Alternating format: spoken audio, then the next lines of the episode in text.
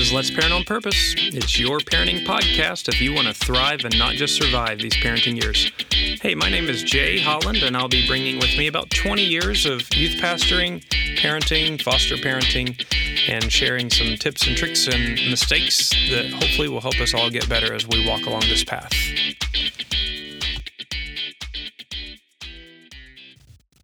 Well, hey, friends. Today I want to talk about something that is not specifically related to parenting or uh, even marriage, more kind of deeply related to life. But but I think that you're going to find that it's it's important in your marriage. It's important in your parenting. It's it's really um, important in your life altogether. And and I was thinking about this because just uh, a, a couple months ago now, um, several weeks ago my family was kind of floored one Saturday morning when we got a phone call that one of my uh, just favorite people in the whole world, my my aunt Sue, had had suddenly died of a of a massive heart attack, and so within hours, you know, our family is scrambling. We're my my mom and dad are quickly packing and, and driving up the road from Florida to to uh, Kentucky. Uh, I'm scrambling to find plane tickets to to get my family of six up there, finding a dog sitter, just arranging the things for work that need to be. And and what's crazy is, you know, we we learned this news on a Saturday morning. By by Wednesday afternoon, we've had the the visitation, the the funeral, the graveside service, and then it's time to you know turn around and get get back to life. And by the end of the week, we've we've traveled home and and start walking back into life. And, and it got me thinking how you know the the speed at which death comes at us and can completely turn not just our plans for the day but our plans for for life uh, on, on, their head. It's just astounding. You know sometimes you have warning that, that death is coming but oftentimes you don't uh, and, and, you know it's a possibility, but it's often so shocking when it does happen.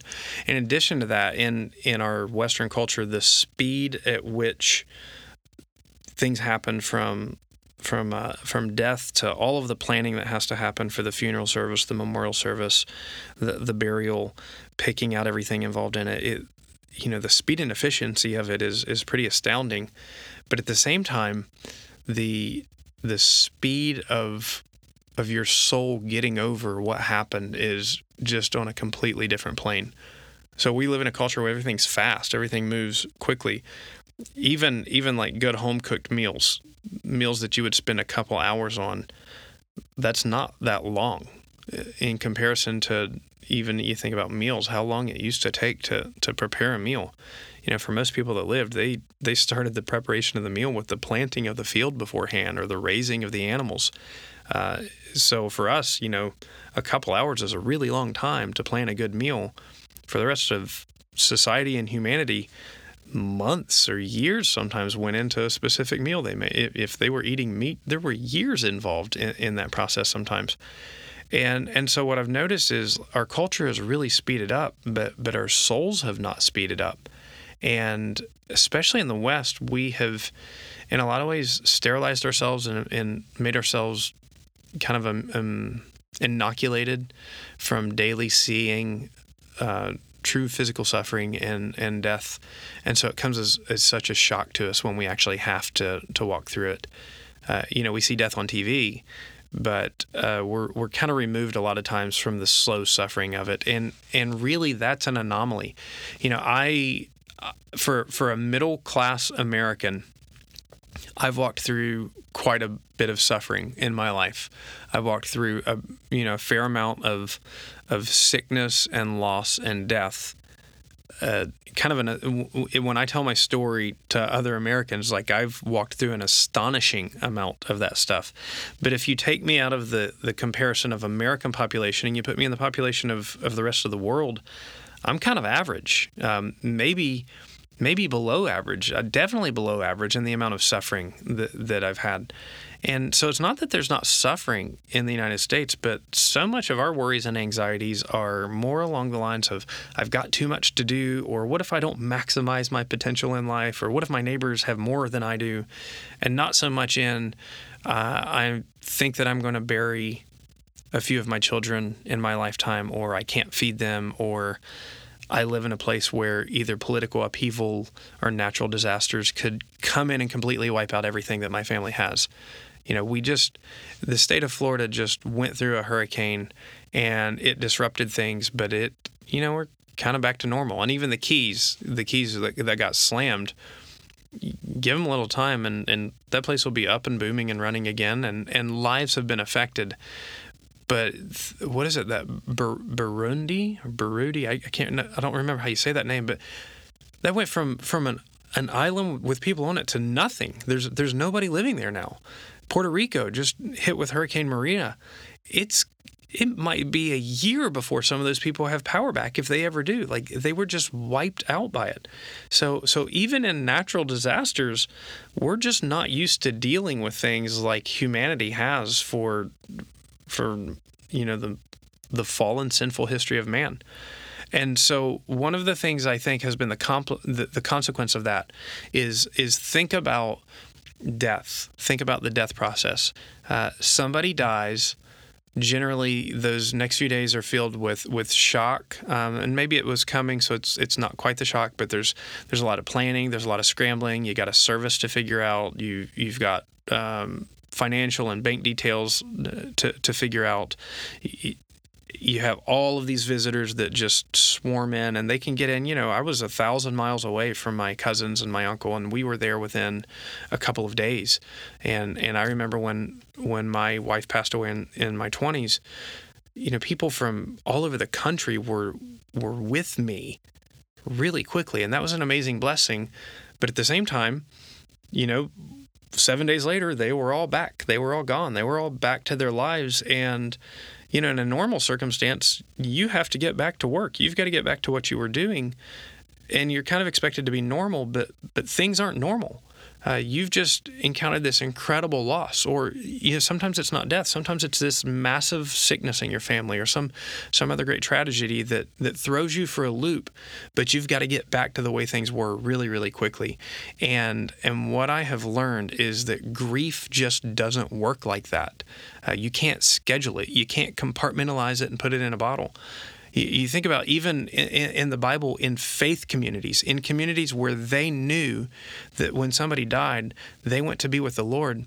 There was this extended period of grief that they had. I mean, 30 to 40 days was very common. You just stopped life and you grieve for that time. You know, they put on they had mourning garments. They you know not just wearing black to the funeral but for for days or weeks or sometimes even years afterwards they would put on you know the clothing of widows or widowers. When Moses died, I think it was 80 days that Israel stopped everything they were doing. Here's a here's a man that they know is with God but they feel that loss personally. And i think that's a really important perspective to have is as christians i think sometimes what happens is we think well i'm, I'm supposed to be happy because they're in a better place. And so i'm being sinful or i'm being selfish because i can't get over their loss. But i like to think about it like this. If, if one of my kids moves to california or moves to hawaii or moves to the other side of the world for a long period of time I, i'm going to be happy for them. I'm going to know that they're alive especially if they move for great reasons but I'm going to miss them. I'm going to miss the the relationship and the getting to be together of them. And how much more so if somebody goes to be with the Lord. I'm I'm so thankful that to be absent from the body is to be present with the Lord for those that love Jesus. But it doesn't mean I'm not going to miss them. And I think even in the Bible you have a good example of that. Jesus at Lazarus' funeral, knowing that he's about to raise Lazarus from the dead, he weeps he he weeps at a funeral he's about to do a resurrection of. He grieves the, the pain and the curse of death. So what I've learned about grief, I just want to share kind of this this analogy that has been really helpful for me. And and actually, I have a couple of different friends to thank for this. One was was a friend. His name was Brent. Um, who who was a pastor who I remember him talking about this to me uh, around the time of I think Hurricane Katrina as we were we were working on a service project together and he was sharing with me his experiences in counseling and grief. And then another was a stranger that I never met and they were talking on this uh, young widows message board that I had begun to frequent uh, after the the death of my wife. And the funny thing was for me young widow meant um, 20 27, 28. And for a lot of them, young widow meant they were 55, 60 years old. But, but uh, there was this discussion of the grief monster. And so basically, the grief monster, something tragic happens.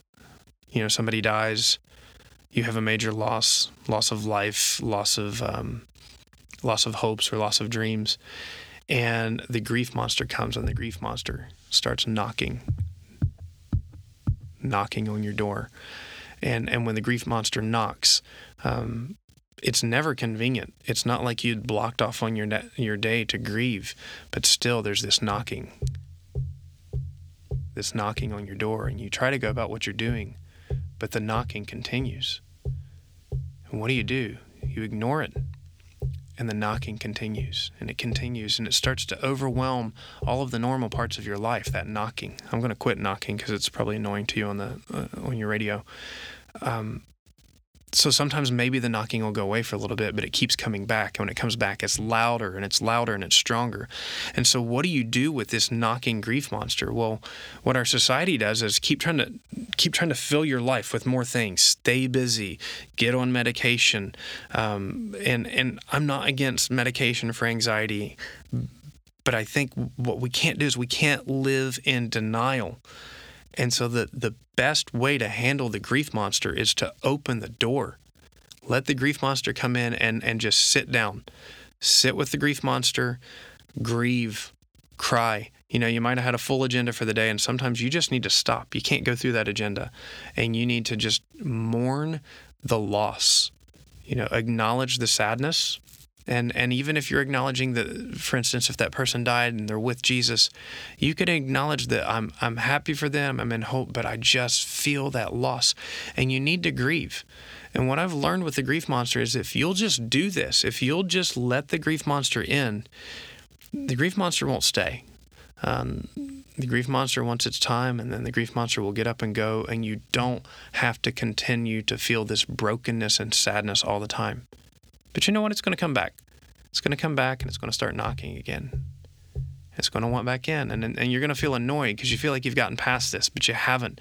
You have to let the grief monster back in. Sit with the grief monster. Give him its time. And you know what? Eventually, the grief monster really does go away. Uh, you know, it doesn't happen in a week and it doesn't happen in a month you know, depending on the loss, depending on the extremity, it, it, might be over several years, and it will certainly take you for surprise, and it certainly won't be convenient. Um, but if you will give the grief monster its time, what you find out is it ends up being this amazing tool for your healing instead of this looming shadow over the rest of your life. Grief is is um, it's a product of sin it's a product of the fallen world. But grief is not sin. Grief, in some ways, is, is, is a tool that we have to get past the brokenness and the sadness. Um, but if, if you're afraid of that tool, if you ignore that tool, it doesn't become a tool, it becomes a tyrant that just takes hold of every part of your life. And so, hey, I, I don't know what you're going through right now. Um, I don't know what kind of loss and sadness that you've had, but I, I do encourage you to consider did you give proper time in your life to literally mourn the loss of whatever happened? Uh, did you give proper time to grieve, or did you just fill yourself with busyness? Did you live in denial and pretend like everything was was okay because you felt like you had to hold it together and keep it together all the time? Um, if you if you did that, if you've just filled every moment with trying to keep it together, then let me tell you, this is affecting your marriage. This is affecting your parenting, it's affecting your life, and you need to grieve. You need to give yourself the freedom and permission to grieve so that you can be free of the grief. The grief monster doesn't have to stay. But if you keep that door shut, the grief monster is just going to knock louder and louder and louder. And it will, I promise you, it will consume your life. So I pray, I'm just going to close this podcast today with, with the prayer um, that that maybe you can you can echo in your heart. Um, Lord, we live in a broken world. We live in a lost world that is just ravaged by the effects of sin. And uh, God, we've experienced it. And I pray for those who are listening, I pray that you would give them the wisdom and the space and the freedom to properly grieve the losses that have happened in their life so that you might heal their heart um, and that you might free them from the hooks of that grief. So, God, I pray um, for those listening, Lord, the freedom to grieve so that they might have the freedom from grief. In Jesus' name, amen. Hey, that's it for today, and I do pray that this has been somewhat of an encouragement and blessing to you. That's always our goal. If uh, there's any feedback you'd like to give me, I would love to hear it. You can email me at jay at covenantfellowship.com or you can go to letsparentonpurpose.com and uh, read the blog that goes along with the Grief Monster today, and you can leave a comment there. This has been Let's Parent on Purpose. It's a ministry of Covenant Fellowship Baptist Church in Stuart, Florida. You can check us out at covenantfellowship.com, and if you're in the area, we'd love to have you come visit our church and uh, worship Jesus with us. Again, this is Jay Holland. Thanking you so much for joining, reminding you this is a marathon and not a sprint. We'll talk to you soon.